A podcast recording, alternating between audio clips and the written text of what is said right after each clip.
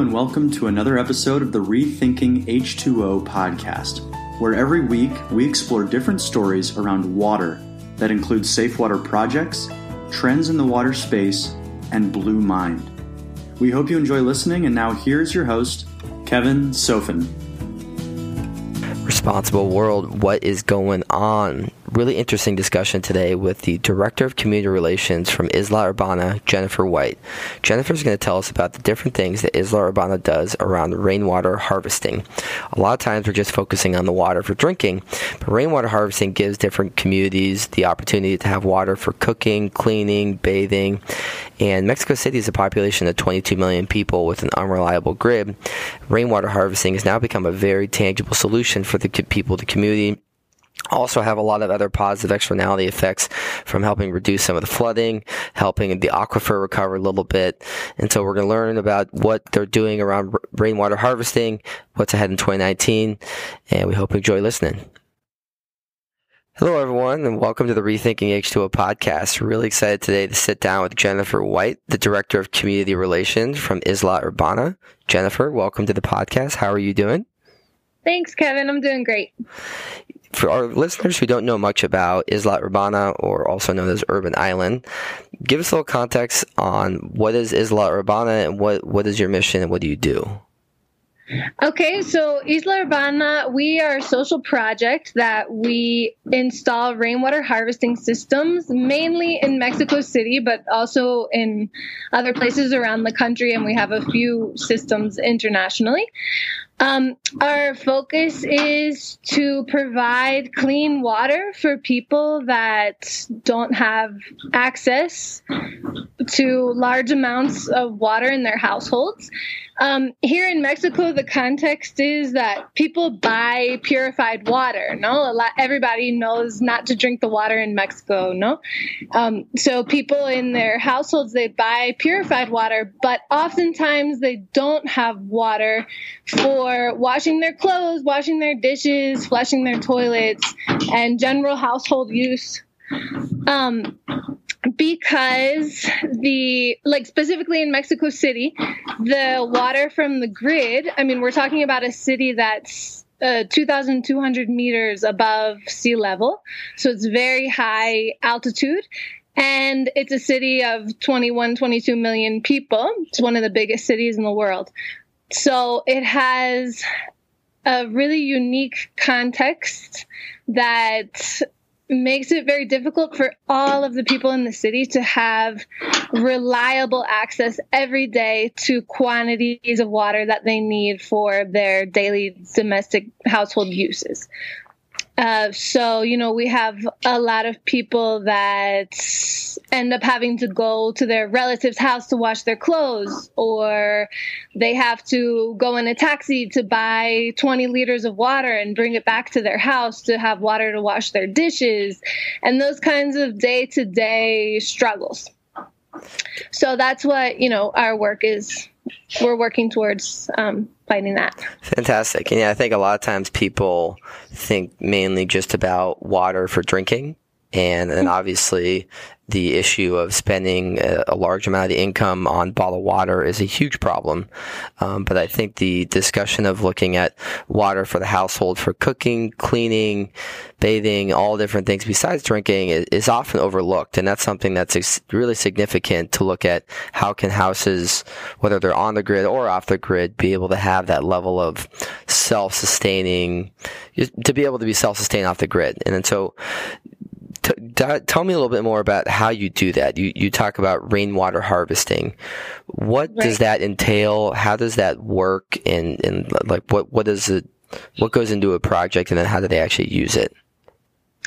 So in Mexico, uh, most of the households have cisterns, so they already have big holding tanks for water because the the water from the grid is so unreliable you might get it once a week or once every 2 weeks. So you have to have a big tank so that when the water does come in you have a place to store it. So considering that um, it means that rainwater harvesting is actually a pretty economical solution in this context because the storage tank is oftentimes the most expensive component of a rainwater harvesting system. So we use the existing tank that a household has, and we cap we literally capture the water that falls onto their rooftop. So the most important thing is that their rooftop is very clean which in Mexico, a lot of people use their rooftops for other things. Like they might have animals up there or they store things on their rooftop. So that's part of what we do is we always have community meetings and we have a lot of uh, educational components to our work to make sure that, you know, people understand all that goes into capturing rainwater so that they're properly maintaining it and have clean water. Um, but anyway, back to what I was talking about. If uh, they have a clean rooftop, we capture the water that falls onto their rooftop. We channel it to a first flush, which is basically uh, separating out the first few minutes of each rain, which is really important in general, capturing rain, but especially in Mexico City where you have really high levels of air contamination. So we're capturing the first um, two liters of each rainfall. Uh, two liters, yeah, two liters that fall on each meter squared of the roof. That's being captured into this first flush system so that the air is being cleaned, the roof is being cleaned, and then the the the rain that falls after that is what we're sending into their cistern. And in their cistern, um, we put a turbulence reductor so the water is coming in slowly and not moving it all around and making it turbid. Uh, we put in a chlorinator so it's slowly chlorinating the water. And uh, we have a pump connected to that water that's pulling it out and pushing it in through a couple filters okay. that then goes into their household. So it's a, just to to confirm, it's uh, you're capturing the rainwater. You have some type of filter that's removing the turbidity. You're injecting levels of chlorine, and then is that the, is then the water deemed safe to use for different household water applications?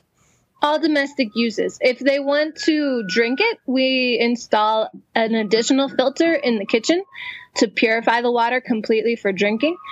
But um, with just that system, the water is clean enough for all domestic uses for bathing, washing dishes, washing clothes.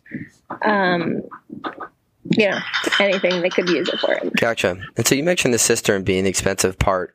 What else is there as, as far as like gutters or types of other things to help uh, like kind of egress or those types of different structures or small components? Are you adding those onto the buildings, or how does that work to make sure that you're capturing the water effectively?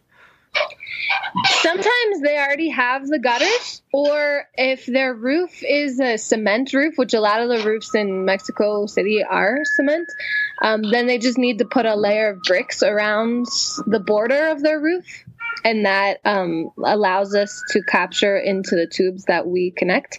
But yes, we have to put. Um, sometimes we have to put gutters. We have to put tubes. We have to put the first flush and uh, the filters, all the components that I mentioned. Most of the time, they have a cistern and also a pump. So those are two pretty expensive components that we don't have to install. Um, the rest of it we do install, but it's still pretty economical. I mean, we're talking about five hundred dollars. You can mm-hmm. put up a system. So and that who, you're you know you're guaranteeing clean water for six months out of the year forever, basically for a family. That's amazing. So who pays for those? Are families paying for them, or are Isla Urbana helping to fund these systems, or how are systems funded? Sometimes the family pays for them. We also, most of our work is in really marginalized areas of the city where the families are pretty low income. So we look for private donations to allow them to be subsidized, like very highly subsidized, like 80%.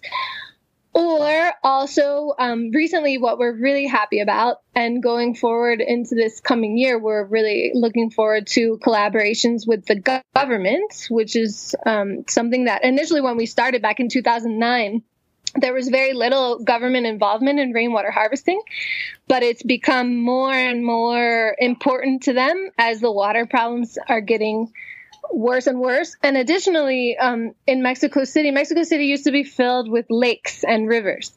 And so when it rains in the rainy season, and it rains a lot, uh, this this valley wants to fill up again with water, so it causes huge floods in the city.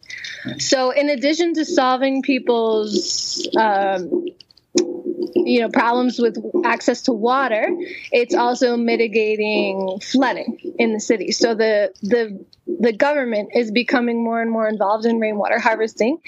And um, we're looking forward to continuing to collaborate. Them we, we collaborated with a couple municipalities.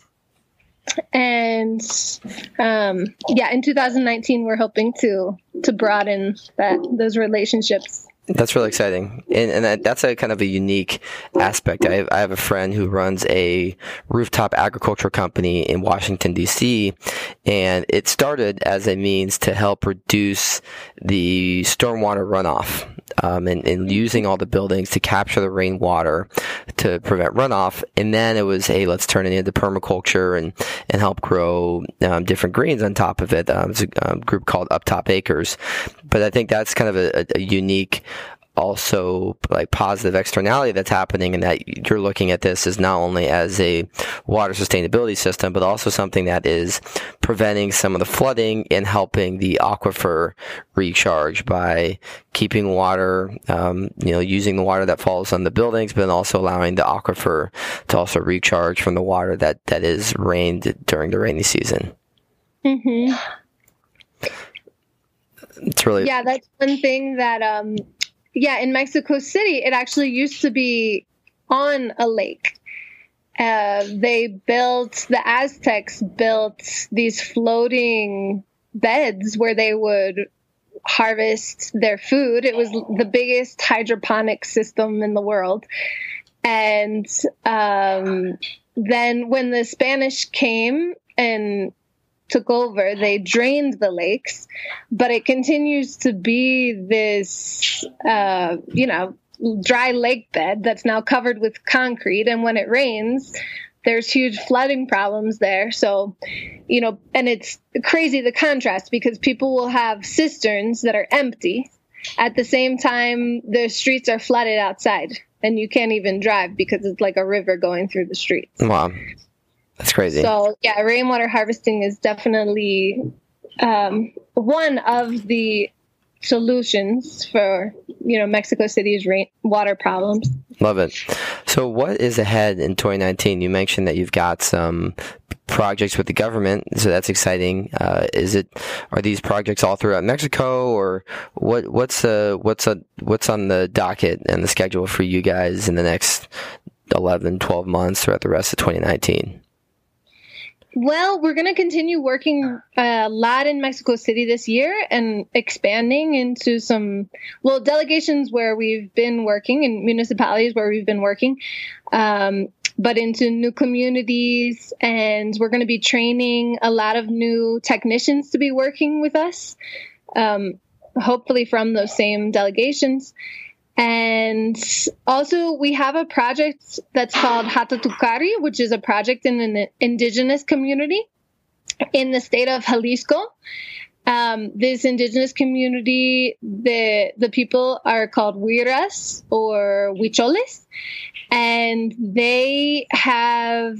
Um, we've been working in two communities also since 2009, and they're communities that they basically the women walk about two hours up a mountain to get their water and bring it back to the house. So they have, you know, 20 liters of water a day for a family of five a lot of times. So they have pretty major um, health and hygiene issues and uh, we've been working in two communities mainly there. And this year we're hoping to expand to some new communities. And there we install big cisterns because they don't have cisterns. We install the cisterns and we install rainwater harvesting systems. And we do it with other uh, projects that are working with the children the um, women to help them uh, continue developing their artisanal goods and giving them new markets to sell it. Uh, with the children, we work on a lot of educational programs. And um, we've also recently been developing gardens to help them have access to a greater variety of foods because they basically eat corn and beans and they have a lot of nutrition problems. So in these communities, this is another project that's really exciting for us because it's, you know, really changing people's lives. Like from one day to the next, when they get a rainwater harvesting system, their conditions are completely changed for forever. You know, they, all, all of a sudden have clean water to drink, water to bathe, water to wash their dishes, and water to be able to grow their gardens and have some more uh, variety of food. So their nutrition um, you know, improves drastically. That's really inspiring, and yeah, it, really does all start with water uh, as the foundation for the woman of the household, for the children of the household, and really gives the family a foundation to build on, as opposed to spending all the time fetching water that's often unsafe. It's now it's a safety improvement, it's a quality of life improvement, economic opportunity. It's it's it's everything, and, and you've really shown that, and and and I can see on on the website too uh, just looking on here, thankfully, I don't speak Spanish, so luckily that, that translates helping me out a little bit here. Um, mm-hmm. But if uh, just to kind of uh, close up here, if if people within Mexico City or even just around the world wanted to learn a little bit more about the model or get in touch with you, what is the best way for them to do that uh, and, and to learn more? Actually, we have two websites. We have Isla Urbana .com.mx, like .com.mx. And we also have islaurbana.org. And at the .org site, there should be a English option, so people can go there and check out our work. Um, we also have a lot of videos in YouTube. We have a YouTube channel, Isla Urbana and um, yeah contact us shoot us an email and we're happy to to be in touch with people we have a foundation in um, mexico in excuse me in the us Isla Urbana Foundation. We've mainly been focusing our work in Texas and California, um, where there's a lot of Mexican connections. Um, but we're broadening our work in the U.S. as well. So great. Well, I know there's a lot of applicability of a rainwater harvesting here in the states, and it's obviously proven to be a very successful model in Mexico City. Um, so I'm excited to get some feedback and see how we can expand this.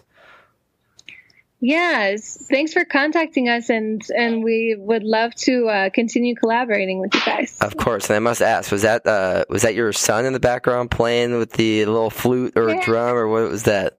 Yeah, my husband playing with my son. I have a one year old son. That's awesome. He looks like he's having a blast. And I will say the weather where you're at in Mexico looks a little bit warmer than it is here in Chicago. So I, am a little jealous. Yeah, it's nice and warm here. right on. Well, thank you, Jennifer, for your time today. And I look forward to talking more in the future. Yeah, thanks a lot. Well, what I found so interesting about this discussion with Jennifer is that rainwater harvesting may seem like such a mundane, basic idea, but for certain areas, it's the best solution. And I kind of have this cliche phrase in that the best water solution is the best water solution for that community. And for various places in the world, particularly Mexico, Mexico City, and areas that have really intense rainy seasons, there's an incredible resource from the sky. And but one of the issues we're seeing in Mexico City is that air pollution is a serious problem. So they've now figured out, all right, well, when it first rains, we really need to flush out this initial rainfall to get rid of all this air pollution that's out there.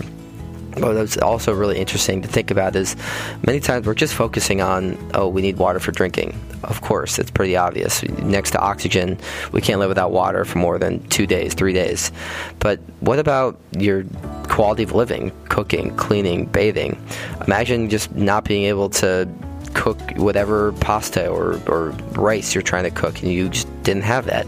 And again, just looking at how that impacts your life of being able to, if you had to go and walk four hours just to get water to do your basic life needs, and then looking at the impact that has in your family and your community once you don't have to walk four hours to go do that, but you're just harnessing the resources that come from above just with basic technology from a tank, a pump, basic chlorine, basic filtration. This this isn't rocket science, people. It's really simple, proven, robust technology that can go a long way.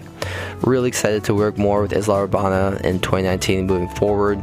Rainwater harvesting is a very tangible, awesome solution for certain areas, and excited to learn more about it. Take care, keep it real. Much love. Peace.